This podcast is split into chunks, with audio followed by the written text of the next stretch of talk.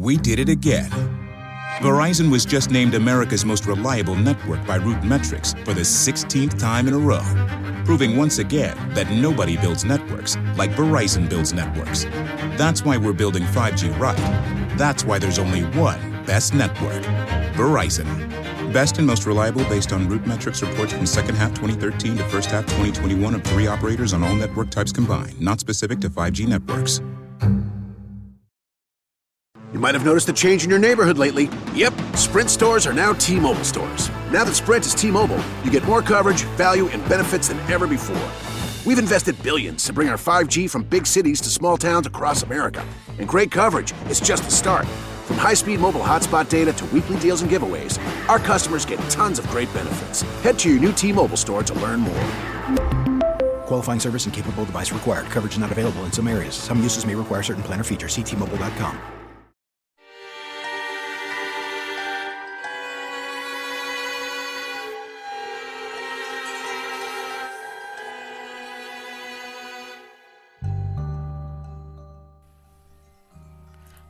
Hi, everybody. This is Marlene with Miami Ghost Chronicles Stories of the Supernatural. And I hope you enjoy this new show, whether you're viewing it on the internet or listening to a podcast version of the episode. I do want to thank you for being part of my audience. You can also find links to videos or podcasts on MiamiGhostChronicles.com, as well as where you can submit your story about any eerie experiences you've had which I would love to hear about. Just go to the Submit Your Story tab. Please subscribe to our channel so that you receive notification of when we release a new show. And find us on Facebook, Twitter, and Instagram. This is where I usually live stream and where I give you a behind the scenes look at locations where new episodes are being filmed at. I also tell you about all the interesting guests that will be appearing soon on stories of the supernatural. I hope you enjoy the show, and I think you are all wonderful.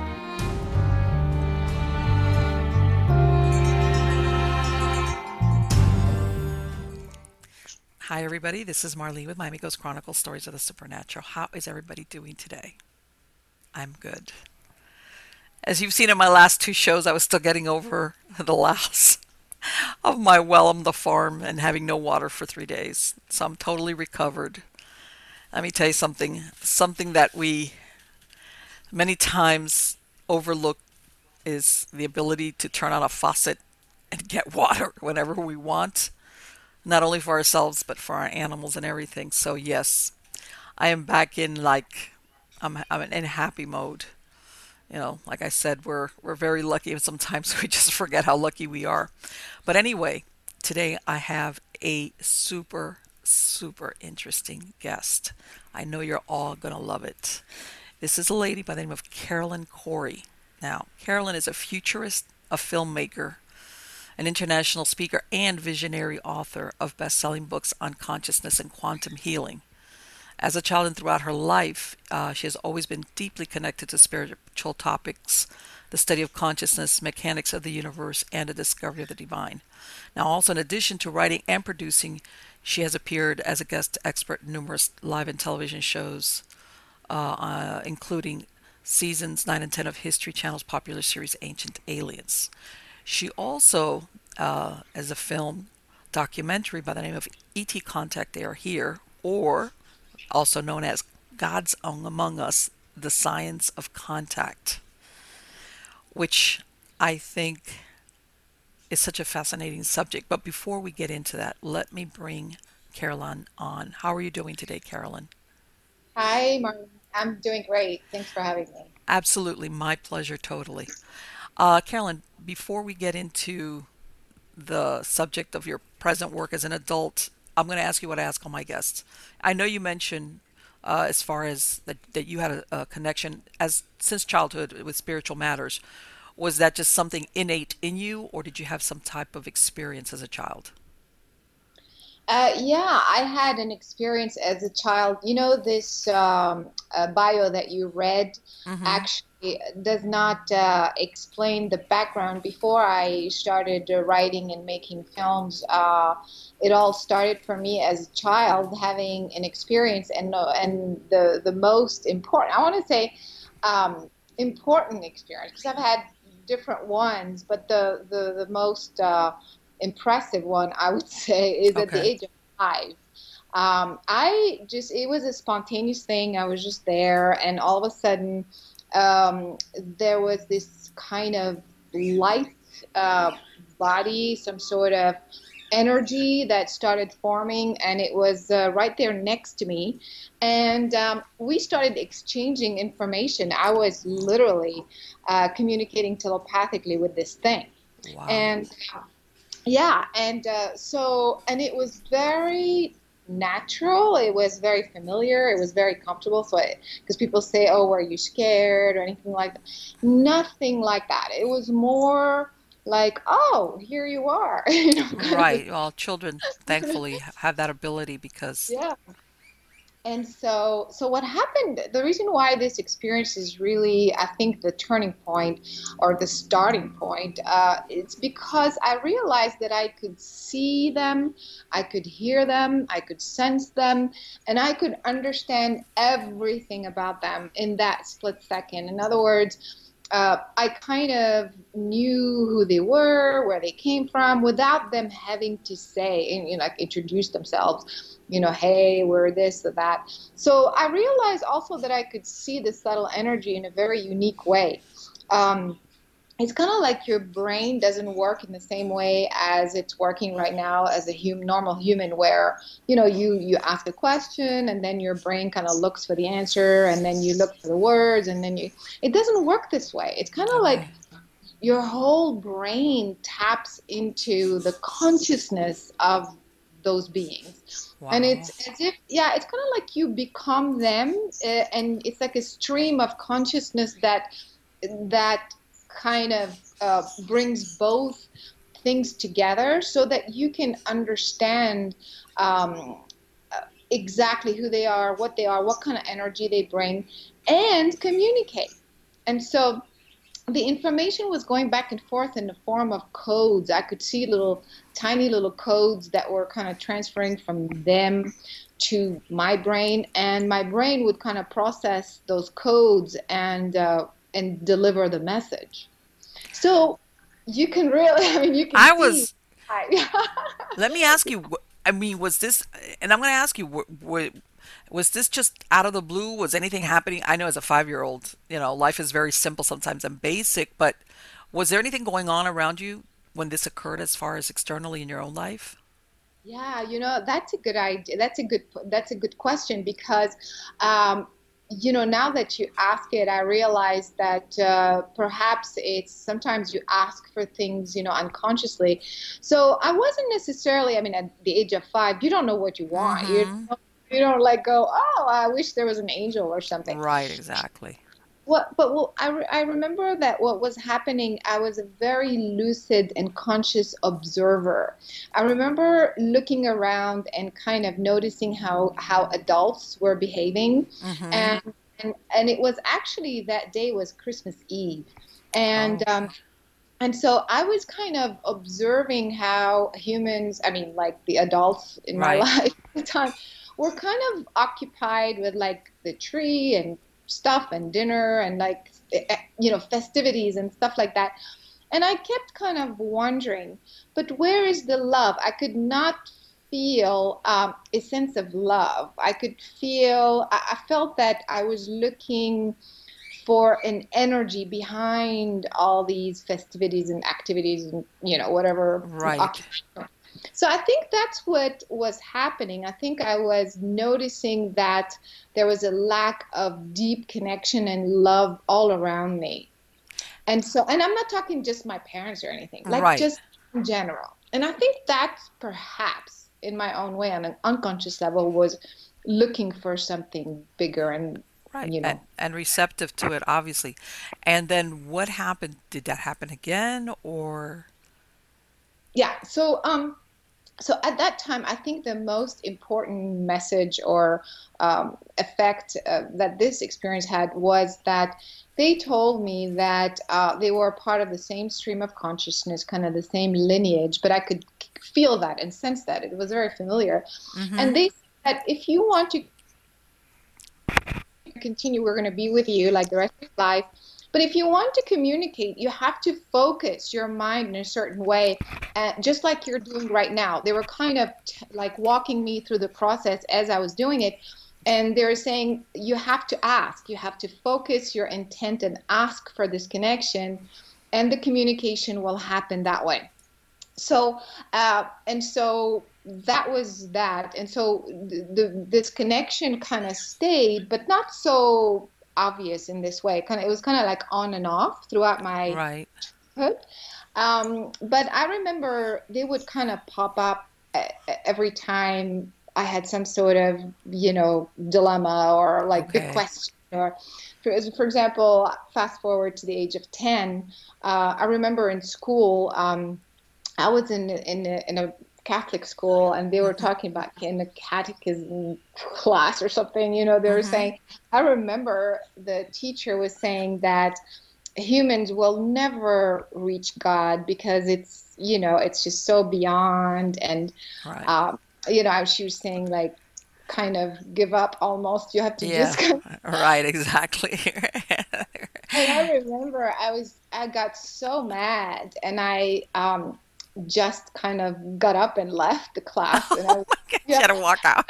like, and I started to talk to the beings. You know, I said, "What is the point if we're being educated that we can never reach?" Um, our creator and what am I doing here? And this is stupid. You know, I was like kind of like right. and, and so I saw them pop up again and kind of explain certain things. And so so these are the types of follow-up experiences that I had on and off until I was adult and I realized that oh well this is not as common and um, and then I, of course I started to explore um, the mechanics of it. I was very fascinated by how did that just happen?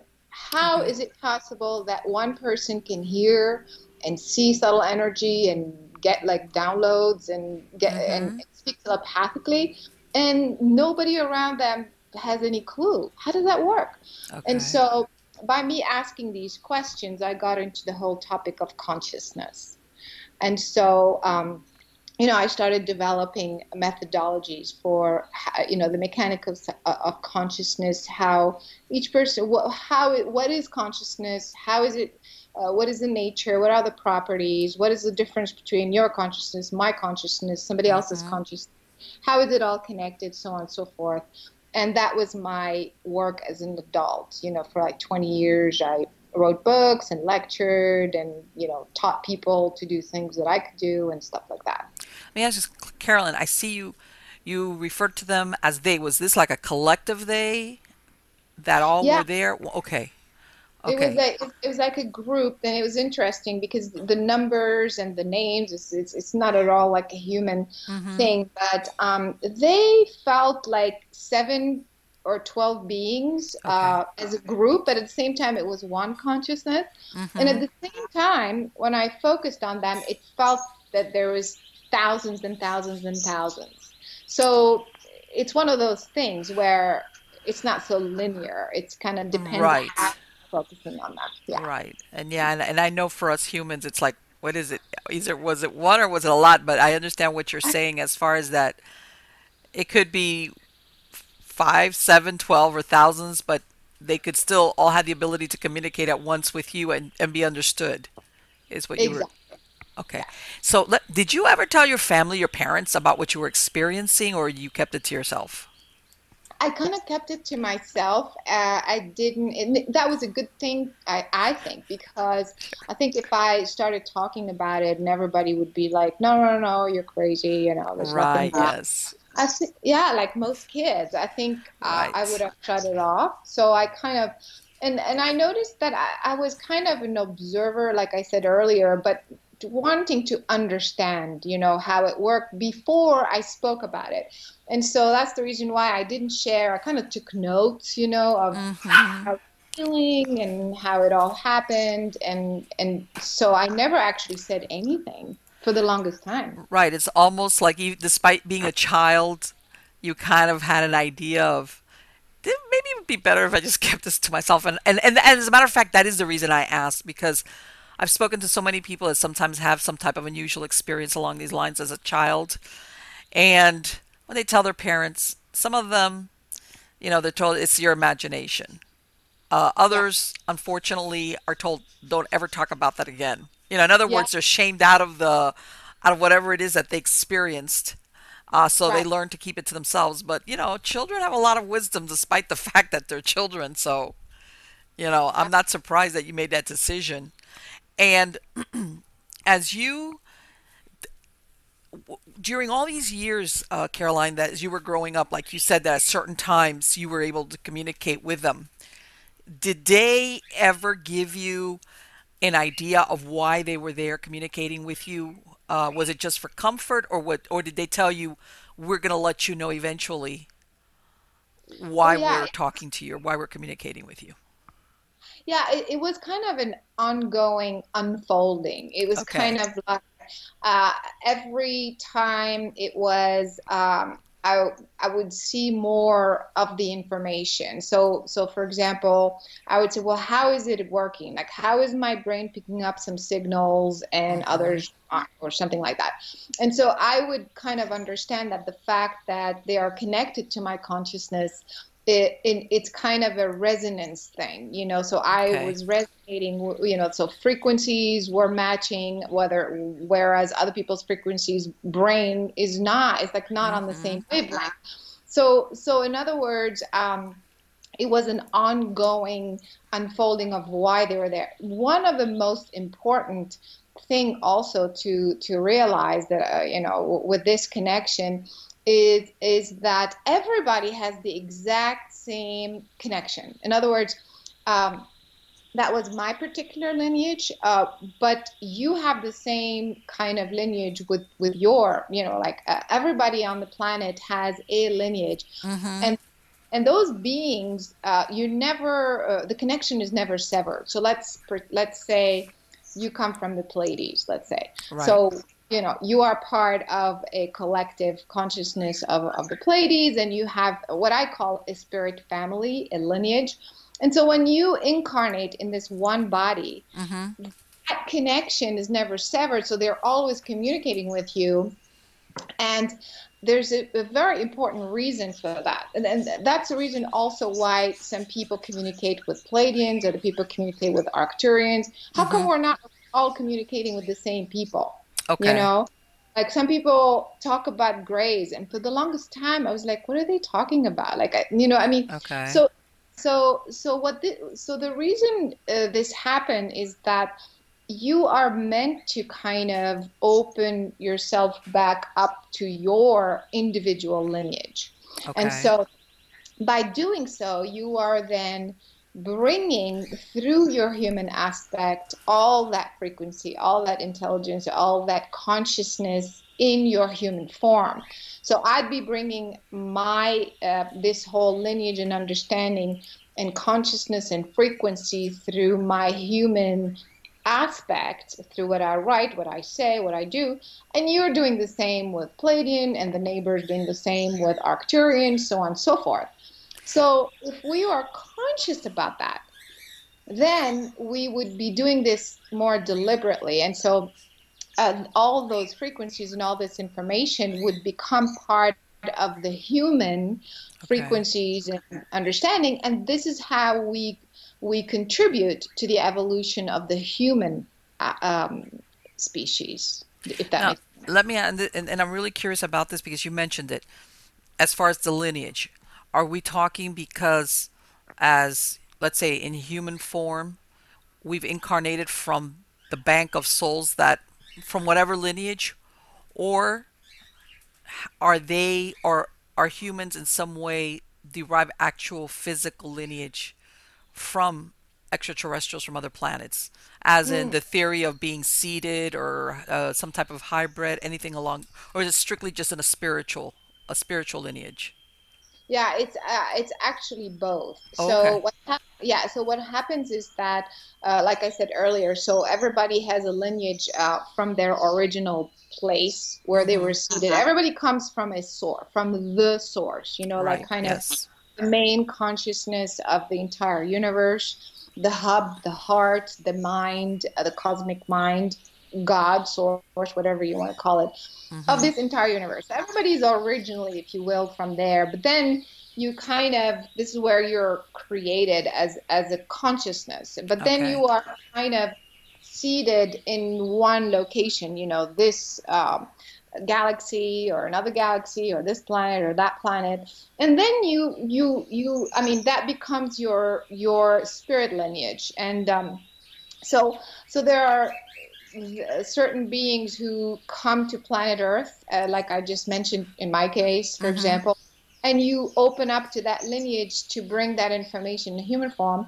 However, uh, there are also beings on the earth that are the offsprings of other material beings, which is oh. what you, you, just mentioned. Right. And so, so now imagine that uh, that you're from the Pleiades, mm-hmm. and I keep saying that. I wonder if you are. Who knows? I'm sorry, but my, my, my pie chart doesn't go back that far. I'm laughing because you know I'm one of those that did the uh, that um, you know that you can get your ancestry done. But yeah. let me tell you something. I would love to know if what the off-planet stuff is. But anyway, go ahead. Check the box that says Pleiades. Yeah, I know.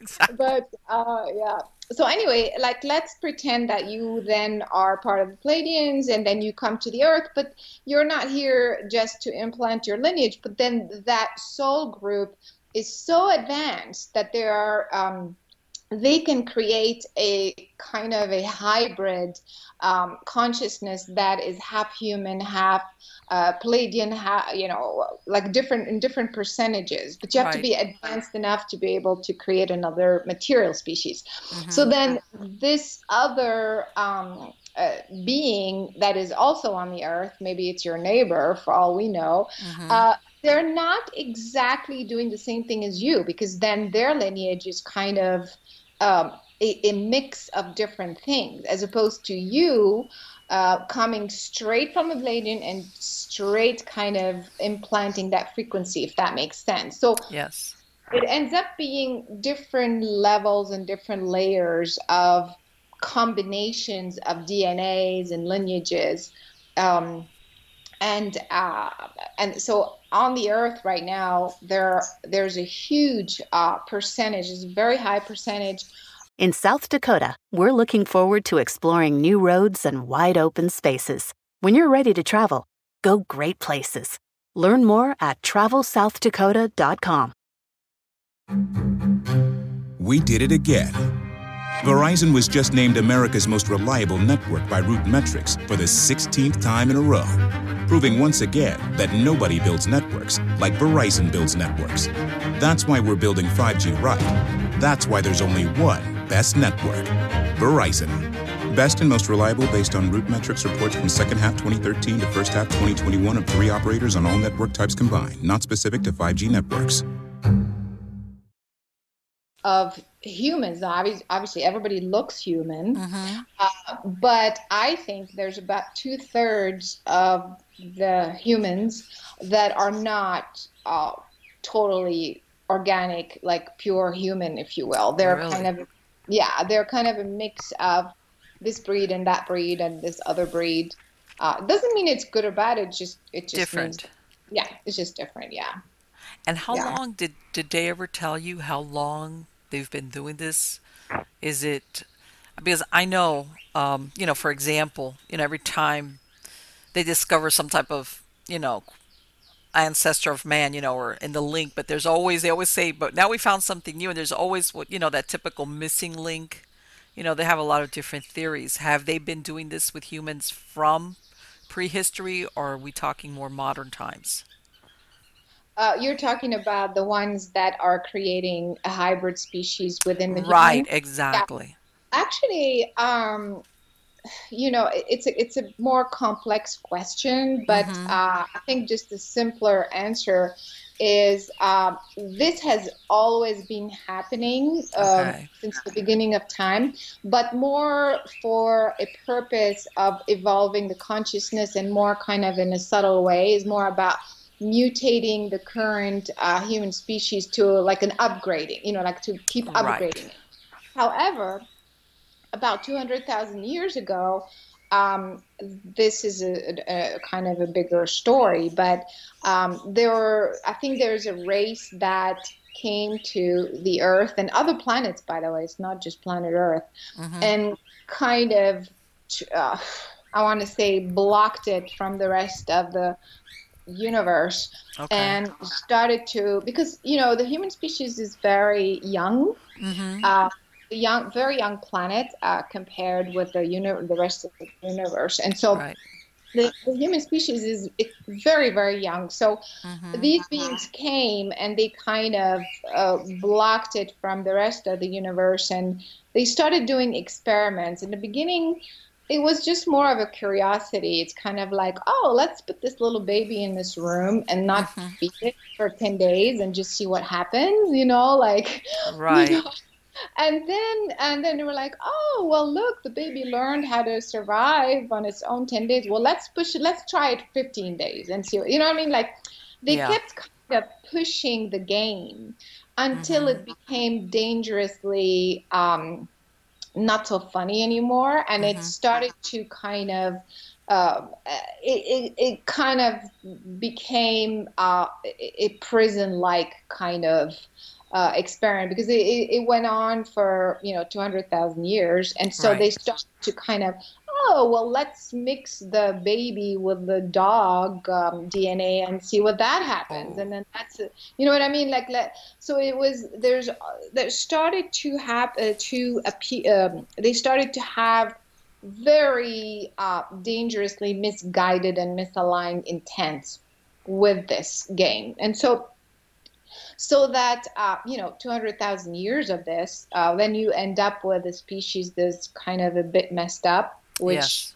you can look around and yeah and see the result of that. Yes. So so obviously i'm not saying that well no and you know what you answered my question because you, you know you were describing how there's different groups that whether it's a spiritual lineage or you know the the, the, the, the there's actually some type of physical connection as far as the type and i was thinking are they all nice? Do they all get along, or are the, some of them very respectful as far as, like you said, when they're engaging with humans, whether it's on a spiritual level or otherwise, or are there's like what you just described?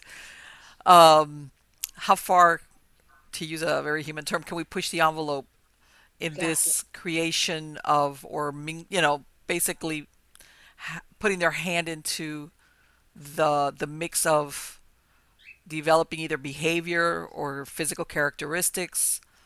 Are they all nice? Do they all get along?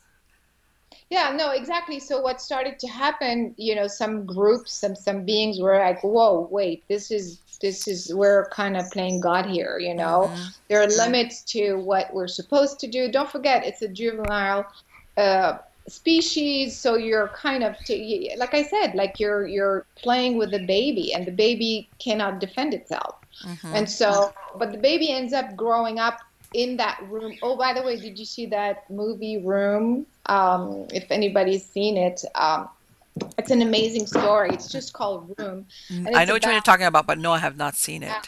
Yeah, yeah, it's about actually a child that you know is born, I think, and grows up in a room because he was they were a prisoner anyway. So just to say that this then the, the species evolves with this uh, um, mentality of being prisoner um, okay. and so with that evolves you know so, so when that started to happen other groups you know of course felt that this wasn't the right thing to do and so mm-hmm. that's the reason why now we end up with different groups that are completely uh, you know in conflict um, some of them are have been part of the game for so long that they don't even know it. They don't even know what else is out there. Okay. Um, and other beings are extremely conscious of this whole thing and how it evolved, and they're trying to help and stop it. And so this is kind of where we're at right now. It's okay. uh, these okay. different groups of beings doing different things, trying to fix the problem. Does that make sense? Yes, absolutely. And for people that have claim that they've been abducted, mm. as in basically being physically taken and have they ever talked to you about anything like that as far as whether they do it or whether whether other groups do it or why would they do it um, because imagine there's a school of thought that say okay well maybe they're here they observe us but that's all they do or if they have contact with us it's, it's not so intrusive and then you get the ones the people that are saying you know abduction sometimes throughout childhood into adulthood or once et cetera et cetera and is it just that we're talking different groups? Yeah, absolutely. That's exactly it. So, so, there are some groups that are here just observing, others here helping, but just not really interfering, and mm-hmm. others absolutely interfering um, you know, not even uh, completely uh, dismissing your free will and uh, and doing abductions. So in the film ET Contact, my latest film, we mm-hmm. actually uh, have interviewed several abductees, and they tell us their experience. And so.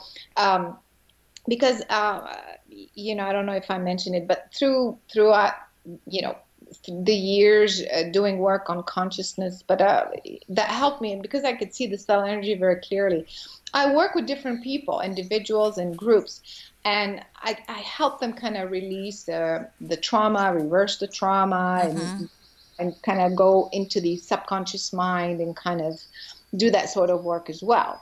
Okay. And so so when we were interviewing uh, you know the folks who said i was abducted most i want to say that most of the time um, there was absolutely an actual abduction uh, experience and in fact i can see the ships myself and i can see what happens on the ships wow. so yeah so i can tell um, and and i you know i had the experience and i kind of was in there with them mm-hmm. um, so I, I want to say about 70% of the story is 100% accurate, but then the rest of it, it's not that it's not that they're lying or anything, but it's more that they project um, some of their personal um, kind of yes. perspective.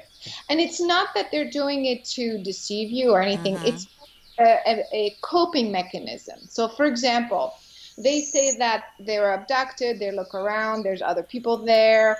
Then they're taken into a room, and then there's like this. Usually, that's the typical scenario that um, there's some uh, some sort of electronics or some sort of devices. You know, it's usually all light and not kind of machines like we have, and it's usually some sort of medical uh, examination. Okay. And uh, most of them say uh, they took some of my eggs or some of my semen or, you know, mm-hmm. some sort of things like that.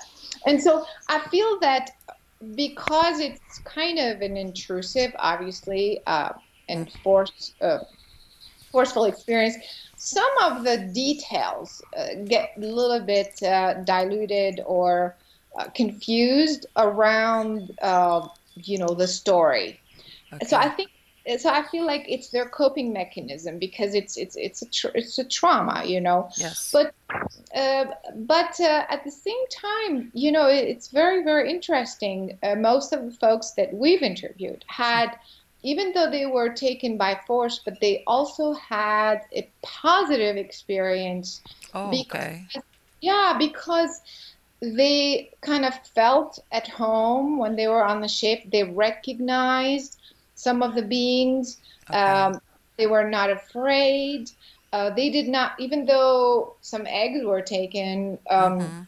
but it was kind of energetic. It wasn't, you know, so so it's very interesting that uh, yes. a lot of folks have a, have you know even though they get on the ship and things like that, but it ends up being a positive experience. I'm not saying everyone has right, right, exactly. Yeah. And um, and and uh, because you know I consider myself a subconscious behaviorist, so I, I, have a pretty good understanding about how the subconscious works as far as human behavior is concerned. And what a lot of people don't recognize, especially in these situations where people block out a lot of the uh, abduction yeah. experiences, especially if they end up being unpleasant. And that's the mm-hmm. thing, you know, your perception is your reality but everybody's different. So, for example, those people where for them it was a very horrible or degrading experience. Every individual is different, but usually what the mind does is that it will do everything to protect your sanity, including exactly. not letting you remember something right away. And that's why I think sometimes some people start recovering those memories later in life, if they ever do. Sometimes people are never fit to remember because the mind will always try to protect itself. And that's sometimes where you have those people I'll say that that it starts with just some you know the dreams they'll start having these dreams about that experience and that's kind of like your mind trying to give you okay I think you're ready to remember now as Absolutely. to what happens but people don't realize that if something's really that traumatic like you said before your mind will really try very hard not to remember it because especially if they think for some reason you're you're fragile and you're not going to handle it well that's exactly. So exactly what you said. It, it, happens in stages like a dream 1st and mm-hmm. then some sort of deja vu type thing, and yeah, absolutely. Right. Yeah. And, and that's why, and, and I and I guess my point being, I think that there's people out there that have had that experience and never remember it for whatever reason, and it happened. They just never remember it, and then you have the other people that maybe like you said their experience was maybe scary but at, but but at the same time they felt okay like they could handle it.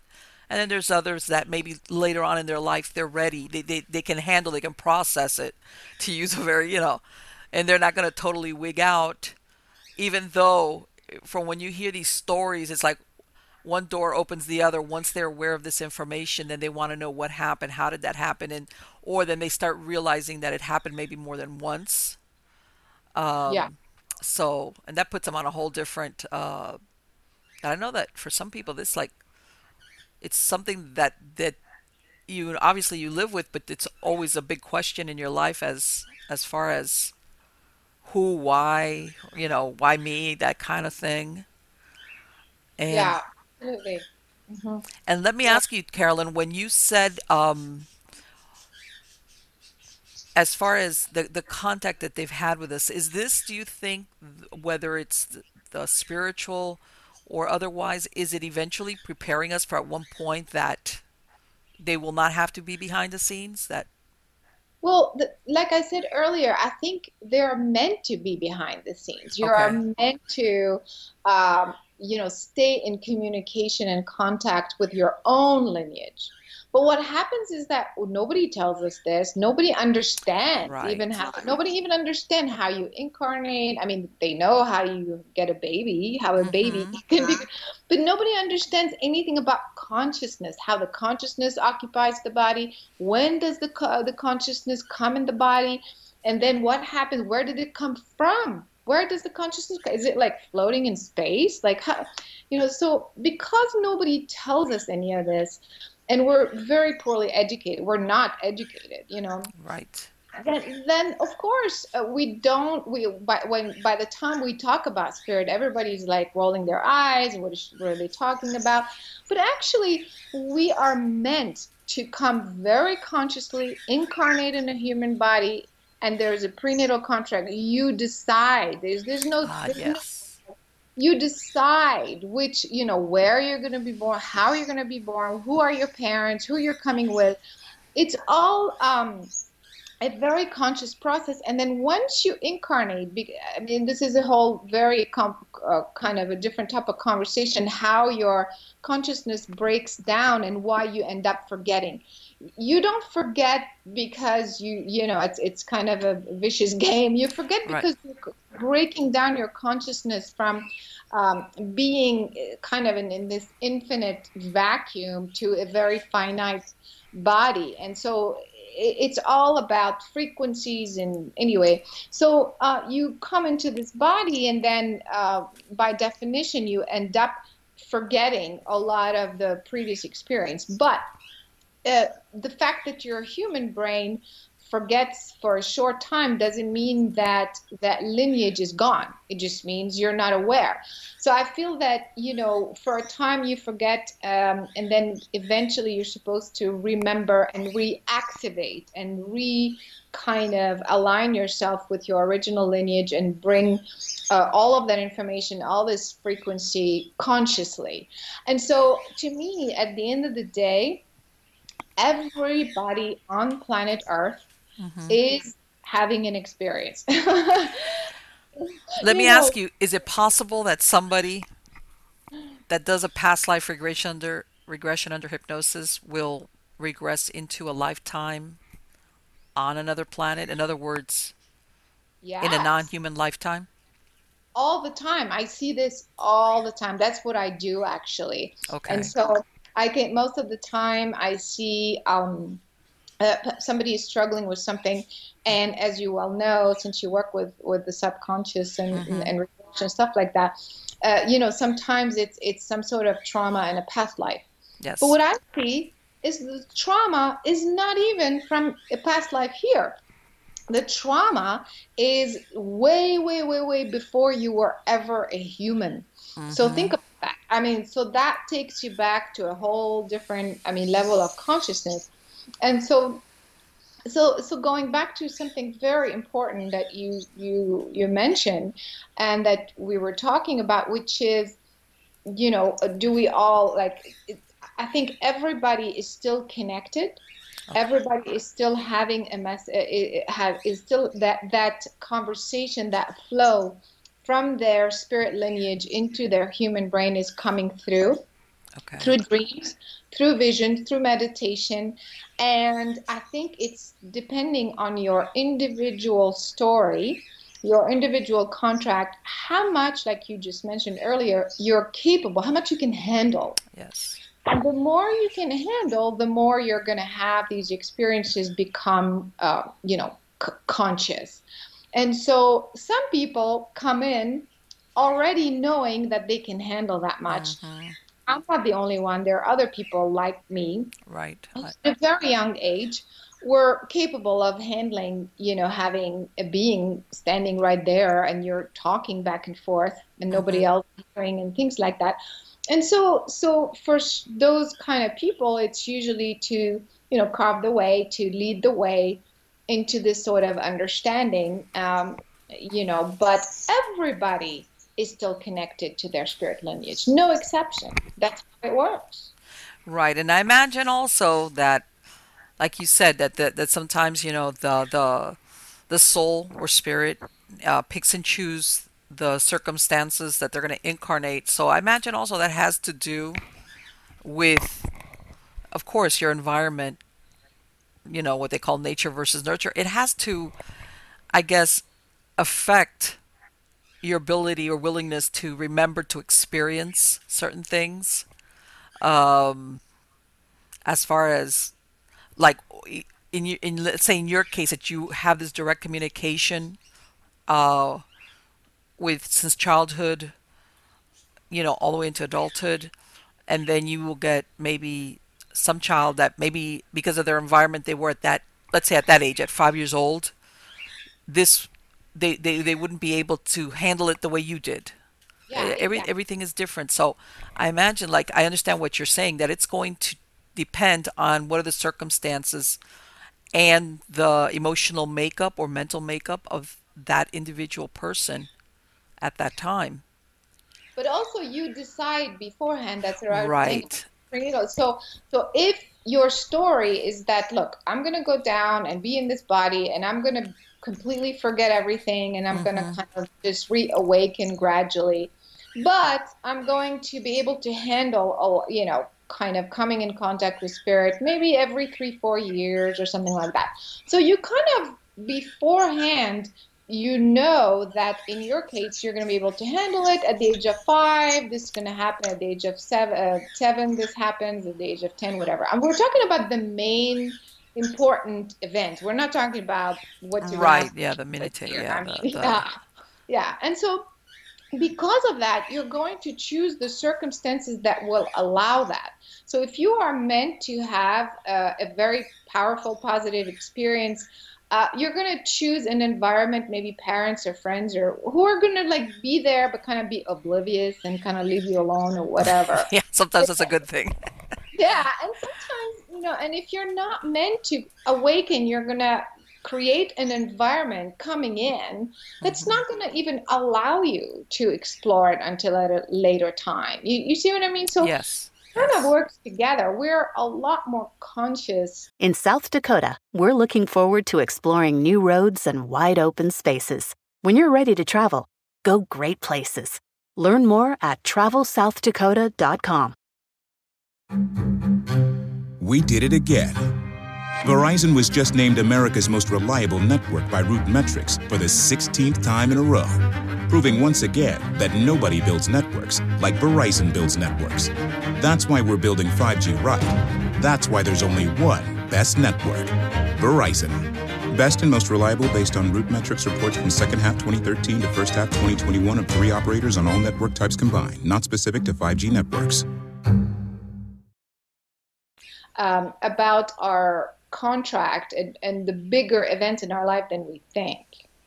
Right. Yeah, I know. As far as just we just don't remember it. Exactly. Right, and and of course that makes sense because it kind of like if, in other words, being aware of what maybe how many uh, hundreds, thousands, who knows, many years of prior incarnations, whether they're human uh, lifetimes or who knows. I think it would just distract from the purpose of what you're doing or that you like you said you agreed to beforehand before incarnation exactly. into a human body yeah and and it's it's uh, you know it's actually i mean you're supposed to forget like i mentioned earlier because it's just too much information. It's like mm-hmm. you've incarnated thousands and thousands of time and then you're trying to figure out what you know what this earth is about. It's like you can't it's not necessary for you to be remembering everything about your entire existence. So prior existence, that's one thing. It's hard to focus on your human life and create it. That's one of the reasons why um, it's it's useful to remember. And also another thing is we are when you come in as a human, you're part of a matrix. I mean, time space continuum that's unique to the Earth. That's different than other planets and other you know galaxies or whatever. And so the idea is to experience this awakening and creating your reality within this time space. In other words, you know, when you're in spirit form, you think of something and it just happens. Uh, you know, it's right, just yeah. you know everything, you're tapped into everything. But the idea is that you're here in this human form operating within a time space continuum, and that automatically is going to give you this, this uh, I mean, this experience, the illusion of time and space, and therefore the not knowing. In other words, right. if I think about this, if you know exactly every single thing that's going to happen every single minute of your life, like who's going to knock on the door, what you're going to eat, how you're going to feel, how you. So why do it? it's be so boring. Exactly. Why do it? Yeah, absolutely, absolutely. It's, kind of, it's like you crunch your entire life into uh, into nothingness, into this instant knowing of mm-hmm. everything, and so it defeats the purpose of existing with that within time space, where things unfold uh, through time space gradually in this gradual matter. I guarantee people complain that you know they want you know psychic information like what's going to happen this and who's going to say that to me tomorrow yeah. and am I meet this guy and uh, and and and again you you kind of it defeats the purpose to know everything about everything. That's the point of forgetting. Well, yeah, no, well, that's the, for example, psychic advice is only great when they tell you what you want to hear. If they don't, like, what a bad psychic. because, of course, you know, you're hoping for a certain, you know, scenario to play out. Now, let me ask you, Carolyn, in these conversations that you've had or this knowledge that they've imparted, are they traveling interdimensionally? Are we talking, and I know for us humans, everything is linear, you know, or are we talking that they have found some way to bend time and distance in a way, of course, that we don't know or understand. You mean uh, the the Tr- sea? as- do they travel? Are they, in other words, can they project themselves spiritually without physically being here? Uh, Yeah. If they do, do they do they do it interdimensionally, or are we talking time and distance? Like you said, these stars normally, have, you know, we look at them as far as the way we understand light year travel. It would be way, you know, or have they found a way to basically travel these distances in a very short time, not the way we understand it? Yeah, of course, the travel is instantaneous. It's the whole technology that we have based on propulsion doesn't make any sense whatsoever. Uh, but uh, anyway, to go back to your question, when you know the typical scenario is when somebody passes, you know, when they die, they shed the physical form. Usually within three and a half days, um, they the the consciousness, uh, you know goes through a um, sort of a, um, another it kind of continues to exist but within the planet the earth plane Okay. and so um, and so the earth plane is actually uh, if people are interested they need to look at well actually in the film i have an animation of the earth planetary grid which actually divides time and space and explains how dimensions work and um, and how you how there are specific uh, black holes and wormholes that are specifically uh, positioned, if you will, throughout the planet. Obviously, it's it's a harmonic, Okay. and so what happens? So those uh, wormholes allow you to transition from uh, you know a three-dimensional existence into another uh, pocket, let's say, Okay. a- another frequency range. But you're still within the Earth plane. If you can, this Earth grid, if you can imagine that it expands, it wraps around the planet. Um, at seven, uh, five to seven thousand miles above the surface of the Earth. So, Okay. if you imagine this whole matrix, if you will, around the planet. So, and within this matrix, you have a bunch of all these wormholes and all these things. So, when you die, you go through one of these wormholes, and then you transition into this this extra uh, additional um, another dimensional space, so that Okay. you're no longer in physical form, but you are still close enough to the human form uh, because you're still within this uh, matrix, this uh, Earth grid matrix, uh, within close to the frequency of humans. And so Okay. that's in this case, it's usually after three and a half days. Um, in this case, uh, the the deceased relative is actually physically here, Okay. meaning they are um, they can still go through this wormhole, make themselves um, appear to the. I've had so many people tell me that, oh, my grandfather died, but he came to me the next day and told me he was okay. Right. Yes, I've heard that so often myself. Yes. Yeah, and so because they're still here within these three and a half days, they're still they can still do that, if you will. But then once they pass these wormholes and they are in a different dimensional field, uh, then it depends. Most of the time, they have to reincarnate again. There is a kind of a time period, and so where they, you know, they cleanse and they, you know, kind of go through their Right. whole, uh, you know, a cleansing of all the stuff they haven't completed or what have you. And then they prepare themselves to reincarnate again, uh, but they stay within this uh, Earth grid uh, matrix. And so, so when they're communicating with us, they still feel very close because they are part of the of this of this matrix. However, uh, sometimes uh, the some folks who are done uh, with this human experience and they, they don't have to reincarnate anymore Right. they use these wormholes and now uh, specific uh, wormholes allow them to to transfer their consciousness back to whatever the pleiades andromeda Right. whatever Okay. The origins of. Okay. Exactly. So you back you go back home basically, and so um, now you uh, and of course we're talking about uh, instantaneous consciousness transfer. It's through through wormholes. It, it's just all of it is connected. There's no you know linear time. So they're there.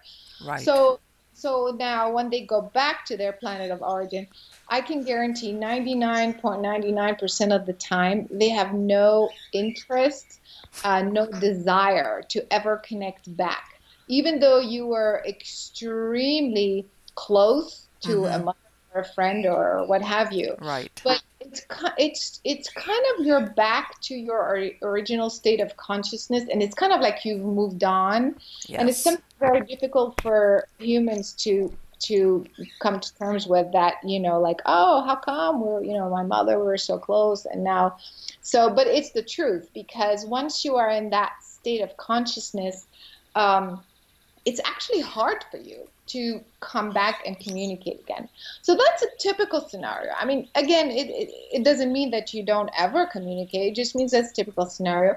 But then if you do communicate, then now you're in the Pleiades and then you're not physically here, but you are, uh, your consciousness can uh, send the telepathic message anywhere in the universe. And of course, uh, uh, in you know to the to the the person that's uh, the relative that's still in human form or the person that wants to yeah. yeah. and i know that because i work with so many people who you know say you know can you help me my mother just died and i can see and they say well i feel her here and I could tell sometimes she's literally there because it's very close to the time she's passed, uh-huh. but the time she's not even there they are she's she's simply uh, sending that uh, telepathic um, communication that is tapped into the consciousness of the person i'm working with so that the person thinks or feels that they're there because i'm i'm guessing like you said that once beyond those 72 hours where you know you have you, you retain your self-awareness of that person of who you were in that lifetime in other words but I'm thinking this would be equivalent to, let's say, your parents, like you said, the mom, dad.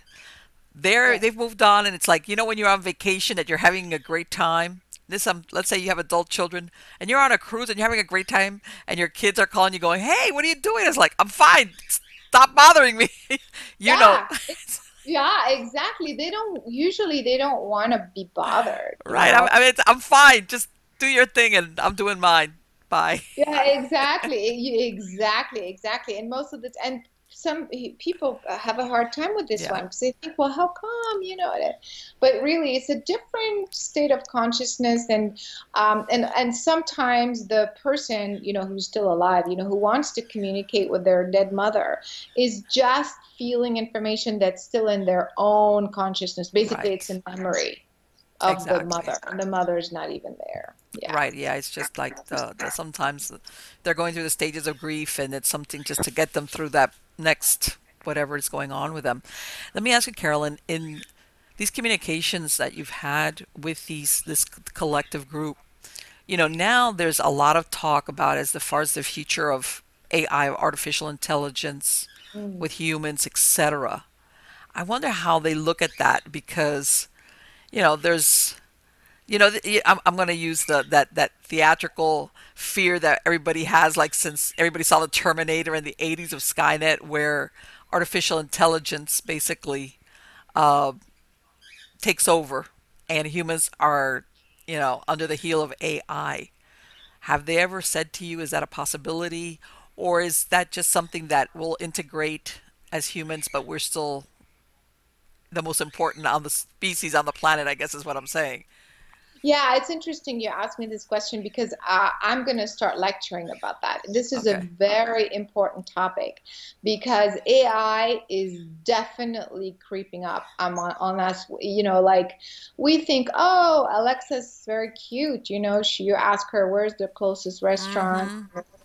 And so people don't realize the danger of, of that. And so it starts to creep up on you as a, as a very uh, fun or helpful uh, machine that can do this and that but it's really i mean there are people there are now robots in japan uh, mm-hmm. that are um, when you go to a hotel you check in it's a robot it's not a human wow uh, everything is becoming uh, you know you they they're taking digital imprints uh, of your fingerprints Yes. uh, that has all sorts of information your banking information. So when you come in the country uh, you know your passport your credit card everything is in your fingerprint in this one so that you can just enjoy yourself and check into any restaurant, uh, any hotel, go to any restaurant, and just you know do a fingerprint thing and see how practical that is. I mean, Yeah, but uh,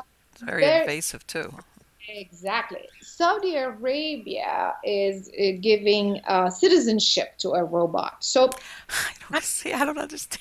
Yeah, and so so Yeah, it's creeping out. So before we know it, I mean, in a few Yeah. years, it's okay. So anyway, but to go back to your question, uh, it is um, an absolute reality. Uh, it is definitely happening, and I feel what's going to happen is that there's going to be a coexistence uh, of you know we're we're going to see that happening, and we are seeing it happen. Um, and I think there's going to be a strong divide um, in the sense that the people who are really aware of growing organic consciousness Mhm. uh, are going to have to kind of really focus on that um, to make sure that that does not become their reality. And, and those who really believe in artificial intelligence are going to let that happen so that eventually I feel that there's going to be, uh, like, it's literally uh, reality is going to start splitting up. I'm not talking about tomorrow, I'm talking about Right. over 100 years. No, no, I understand, and I think that you, you, you, you said it very aptly. You know, we kind of, for lack of a better word, we get seduced uh, because of the convenience. Because you know, and at some point, robotics will take over, like drudge work. You know, the stuff that's mind numbing, whether it's manufacturing or, or even housework. You know, that kind of thing. And then before you know it, it's very invasive. And I'll give you a perfect example. In my acupuncturist office, um, everybody that works there does a thumbprint when they go in and out of the office. No more, no more stamp. You know, time. I know the card stamping that's long ago. And when I was in the workplace, regular workplace, you know, it was basically on the honor system. You know, we had a card basically if we, you know, if it was after hours to get on the elevator. But outside of that, you were there if you were supposed to be there. And when I remember when the first time I saw it with a thumbprint, yeah. it was like, okay, what? Yeah. yeah it's it's crazy. I mean so so it's definitely creeping up and it's definitely happening but but so also going back to the question my you know the beings that i you know ha- that are here and assisting this whole mm-hmm. evolution you know we're not talking about over the next five years or ten years you know you have to look at it in terms of the evolution of humanity over 100 and 200 years. So I think there's going to be a lot of weirdness, definitely, with the coexistence of this whole thing. But uh, you know, fast forward, uh, you know, many years, then you this will help the you know discernment between okay organic consciousness versus artificial intelligence and this will split up i feel like the the two realities down the road in a very uh, organic way but uh, but just a quick side note, um, if that's okay, I'm working with Yes. a lot of, uh, yeah, with several scientists right now for doing different experiments. Uh, one of the experiments is in a film if people want to watch that, but this is just nothing compared with what we're doing right now. But it's basically uh, demonstrating how consciousness is capable of uh, literally changing physical reality. So we're so we're yeah so we're we have all these measurable actual uh, measurable results of uh, where okay so my consciousness is focused on this machine well i can i can if i focus it that way well the machine shuts off or does something else and if you know what I mean? so we're kind of conducting those sorts of scientific experiments and things like and they're working. So this is kind of a bit of a side note that um, it is such a big belief system that Mm-hmm. consciousness is this little kind of insignificant thing when in Oh, fact no, no, no, no. Exactly exactly when consciousness actually is capable of uh, mastering of you know physical reality in ways that are so unbelievable Right. So, so what you're talking here is manifestation, the consciousness, not manifestation, but actually being able to affect what you're describing. Let's say a piece of machinery, in other words, almost like PK ability, I want to say, or not exactly that. Mind over matter. Mind over matter. Wow. Yep. I believe it. Yeah and that's i think that's what's going to happen with that you know this whole arrival of the artificial intelligence and you know understanding how to how your consciousness uh, what it's capable of doing. And you see how those two kind of schools of thoughts are going to be very um discern i mean clear you know it's either this way or that way. Well i think i think that, that that that humans for a long time have underrated them like you said the ability of the human mind or consciousness. It's like yeah. I think because we get too scattered too easily sometimes as far as concentration or focus. Yeah, absolutely. So that's the reason why I'm going to start actually for you know because I, I I am also I still do conferences and things like that, mm-hmm. and so I, actually the topics is very much that you know preparing people how to handle what's coming and how it's kind of creeping up. Yes. Um, strengthening, you know, the consciousness and, you know, doing all these scientific uh, research and experiments. Um, you know, that's what I'm focusing on actually. Yeah. And, and, and I think also, because let's face it, you know, bef- it almost seems like technology is speeding up, like, whereas before there was advancements, but it was much slower paced. In other words, people like, okay, things are advancing, but it's slower. But nowadays, I think and in a way it's very stressful for most humans if they are surrounded by technology where it seems that you're always off balance a little bit because things sometimes advance so quickly so rapidly that you kind of like there is no learning curve yeah uh, yeah. and that's why i think people sometimes wig out with good reason by the way because it's like i don't even understand the technology from yesterday and now today you're telling me that that's not now we got something new to take its place yeah, exactly, and that's why it's creeping up on us. Yes. So because that... it's like we don't have time to like, oh, we had the iPhone and Siri. Now we have this. Oh, no. yeah. exactly. yeah. Exactly. It takes me some time. And let's face it, human beings, we uh, are, for us to feel kind of like okay, we need our little routine of something as far as that. You know, when you get used to working with something or knowing something, it kind of like gives you makes you feel centered but when everything is always constantly changing you feel off balance and for human beings i think it stresses you out to never find a moment where you're like okay i am okay i'm, I'm i can handle this. You know we're, we're let's face it we're resistant to change a lot. Of course and that's the reason why you have to go back to the to your core you have to have a strong uh, you know routine actually you know mm-hmm. meditation mind quieting breathing i mean all of that is very important spiritual hygiene i call it you know um, so to so that you don't lose your balance so that you don't get overwhelmed like you're saying yes yes and it seems unless you live in a very remote village somewhere where you have little and even then you you see sometimes uh, news from very remote places and they still have cellular phones there i mean they're not yeah. inundated but even there, you know, you can't escape it. But anyway, Carolyn, I want to thank you so, so much for uh, this interview. It has been absolutely fascinating. Uh, not only the work you've done, but what you're telling me, the project that you are working on as far as the ability of human consciousness to affect or manifest in the physical, you know, however it is that you're doing the experiments.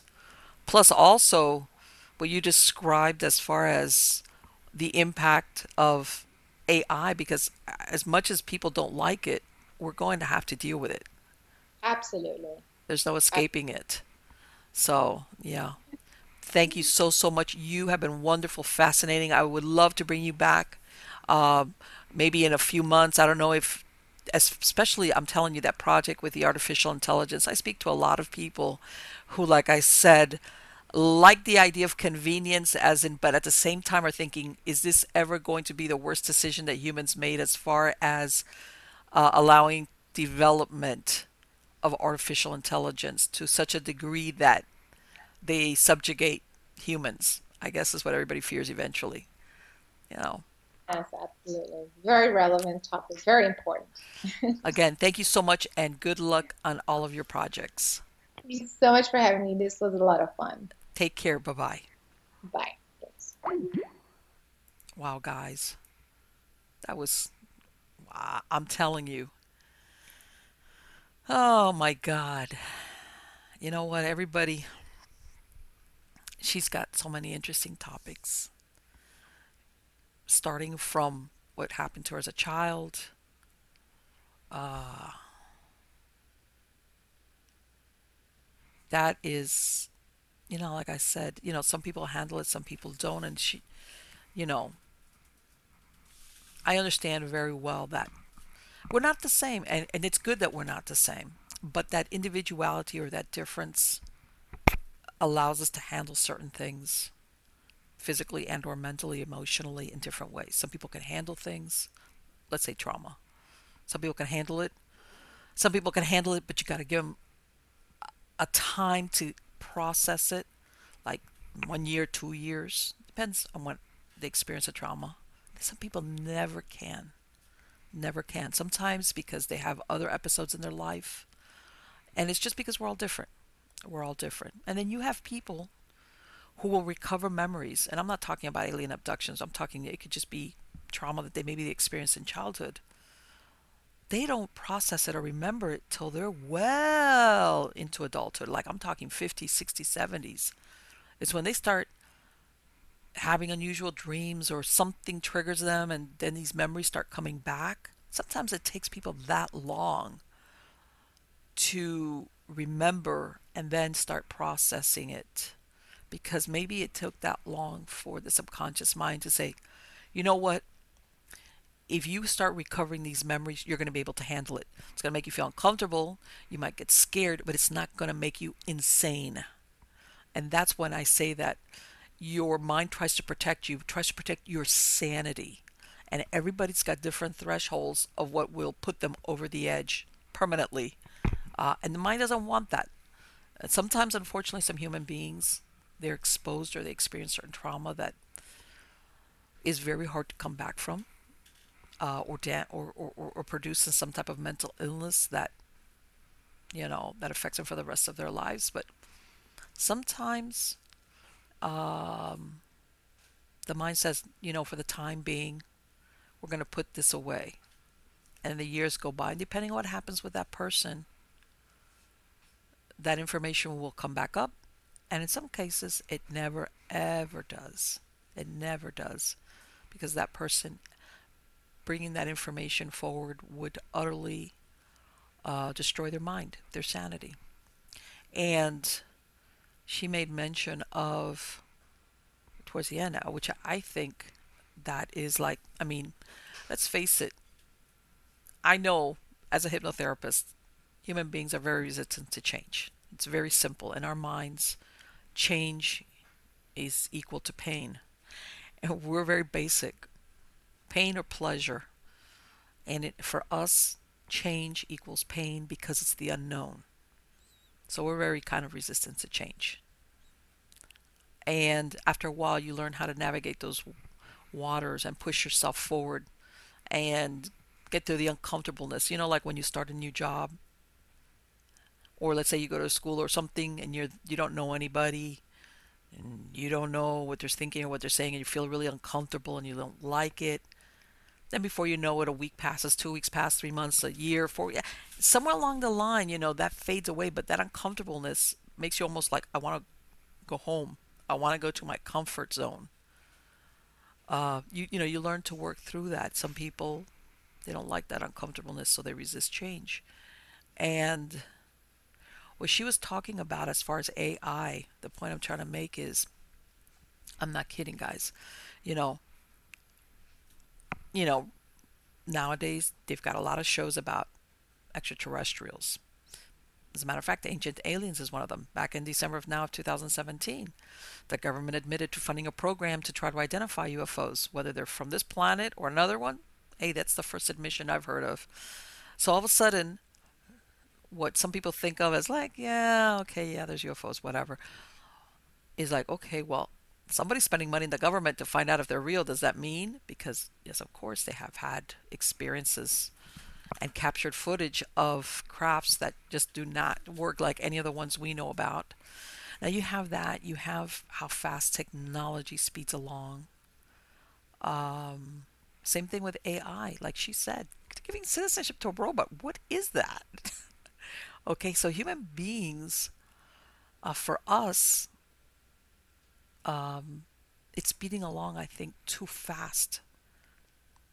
Not not only do we sometimes we're kind of like dig our heels in with a change thing, but and then you could say, ah, but in this case, I think that human beings have good reason to be feeling a little bit off balance. Which, to be perfectly honest with you, I think that a lot of the people that are sh- super stressed out today is because of this. Remember, I come from a generation yeah, we had phones in my when I was a kid. no, not that. But I, my, in my lifetime, I've seen and I've experienced where I had one phone in the house in the kitchen, you know, and we lived in a city. It's not like we lived in the middle of nowhere. Okay. Then, and as a matter of fact, I worked for many years in the telecommunications industry. Okay. And then, you know, little by little, you saw the first computers, MS DOS, beepers, emails. You know, I've gone through that whole range of technology that's progressed and progressed and progressed. You know, answering machines. And all of a sudden, the phones before, you know, when they had those block phones that you had to be really, really rich to have those block phones because they were, first of all, they were really expensive, or if you had one installed in your car, before you knew it, everybody had a phone. The flip side of that is you were expected to answer the phone. Okay. I remember nowadays most people that work um, for different companies or agencies, they got GPS transponders on your vehicle. Okay, talk about monitoring. Okay, now can you imagine?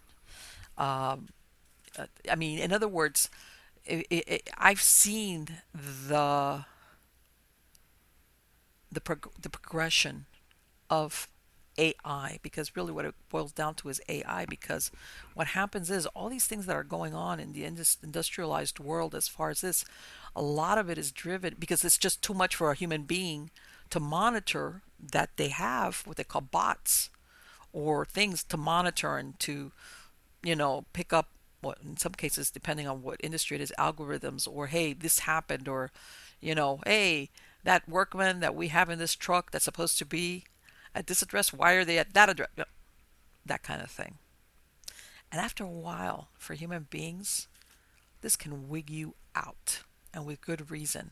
And that project that she's talking about, I, I think that's super interesting as to how we're going to handle it in the future. Like she said, even you know, and I think a lot of human beings are now kind of putting the brakes on because it's like, yeah, it's great, you know, if I had a robot that came and did my housework or does the drudge work, but man, do I have to worry that one day?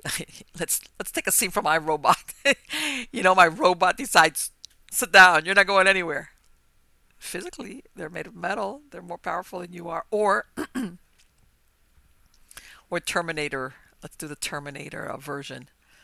We have uh, an AI super super duper computer become self-aware and basically take everything over because all of our systems that run our cities, our government, everything are computerized. Because that's really what the theory is of was about Skynet. That it would become take over and since it was already basically hooked up to everything that we depend on to run our lives in the modern world, uh, that's how they were able to do it going to be very interesting. It's very interesting. I, I, think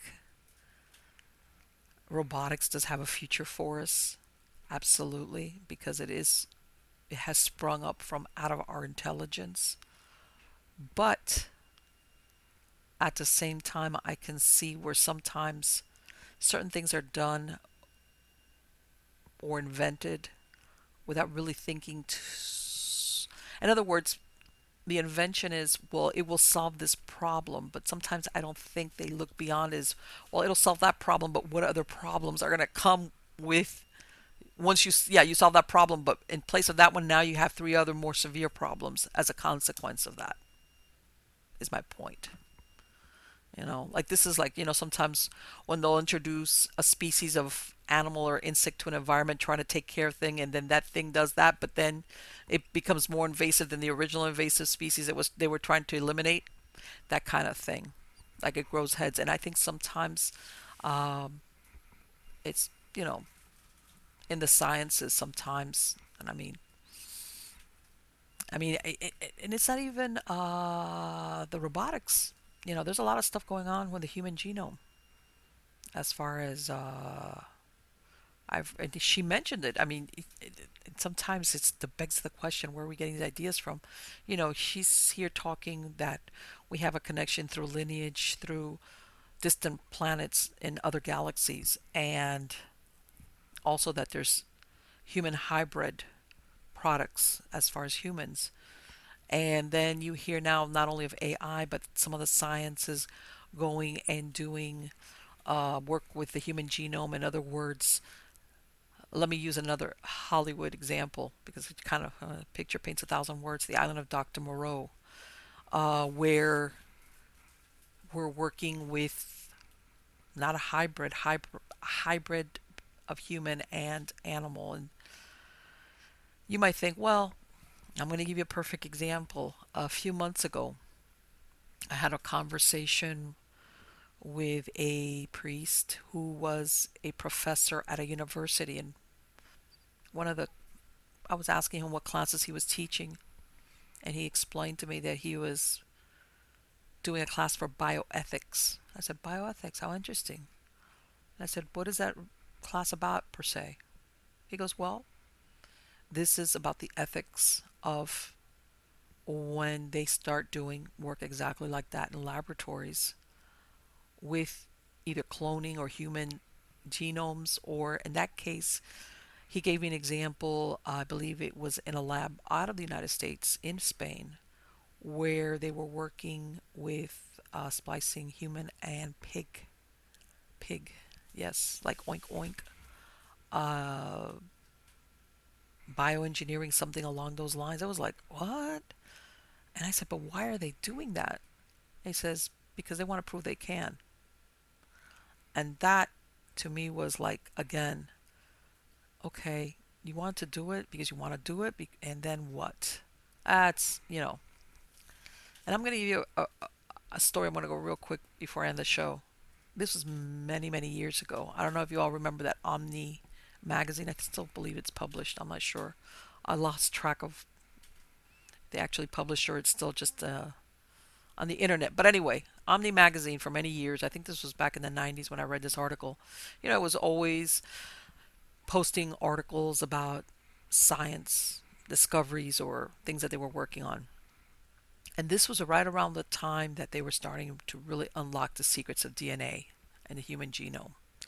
And I remember the article, it was describing how in the future they were considering being able to clone a human being. And I'm sure you guys have heard of this. But back then in the 90s, this was like, when I read it, I was like, man, this, is, this just doesn't sound right.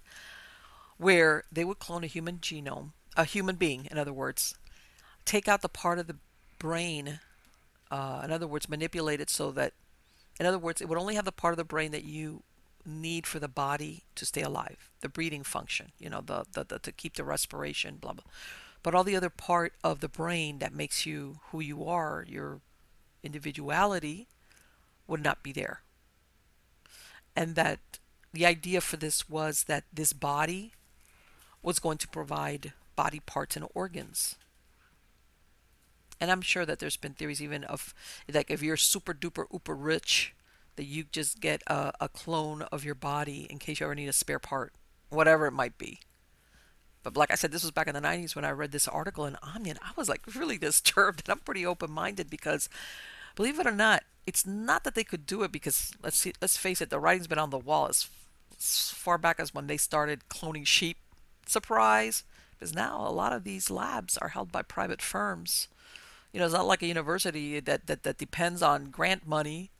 They've got companies with deep, deep pockets who fund these labs, and sometimes they'll take them out of the U.S. or any type of supervision. But anyway, I was like, okay, so all right, just because they cut out that part of the brain or engineered the cloned body not to have that part of the brain that makes us sentient or us, but then it has that part of the brain that keeps the body alive. But uh, does that does that body still have a soul just because it doesn't have a a self awareness? It was like, oh man, that's an ugly rabbit hole. I don't want to go down.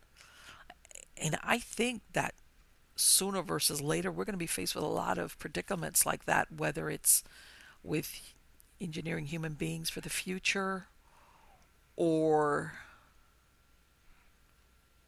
I don't know, human beings for the future, artificial intelligence, our contact with beings from whether it's other planets, other worlds, other dimensions. Oh, wow. But anyway, let's end this on a more happy note. Let me show you something.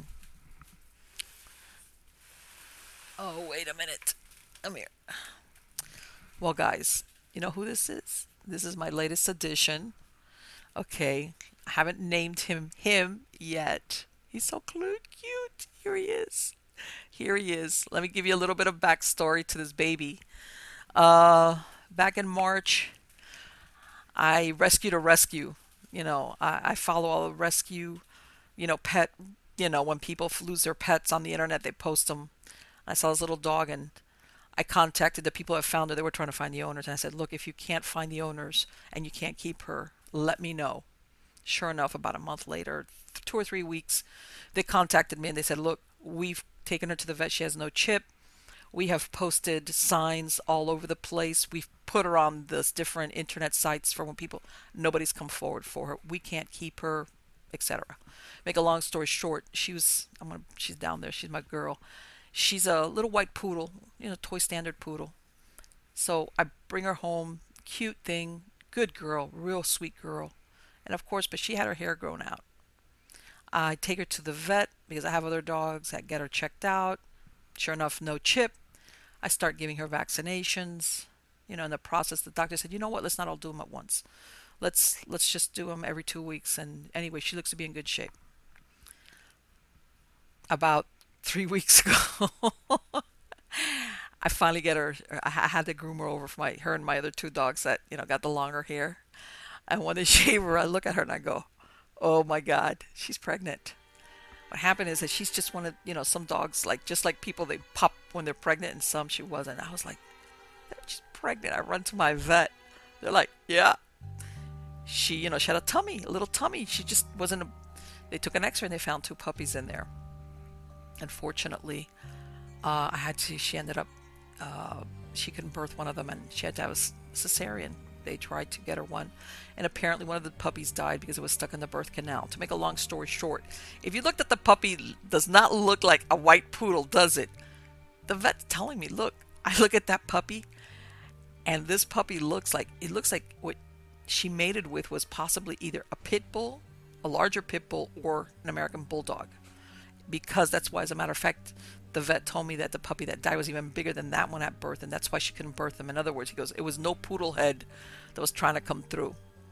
So, for all those people that think that certain dogs can't mate, surprise. But anyway, that's my latest addition. I'm very happy with my new boy.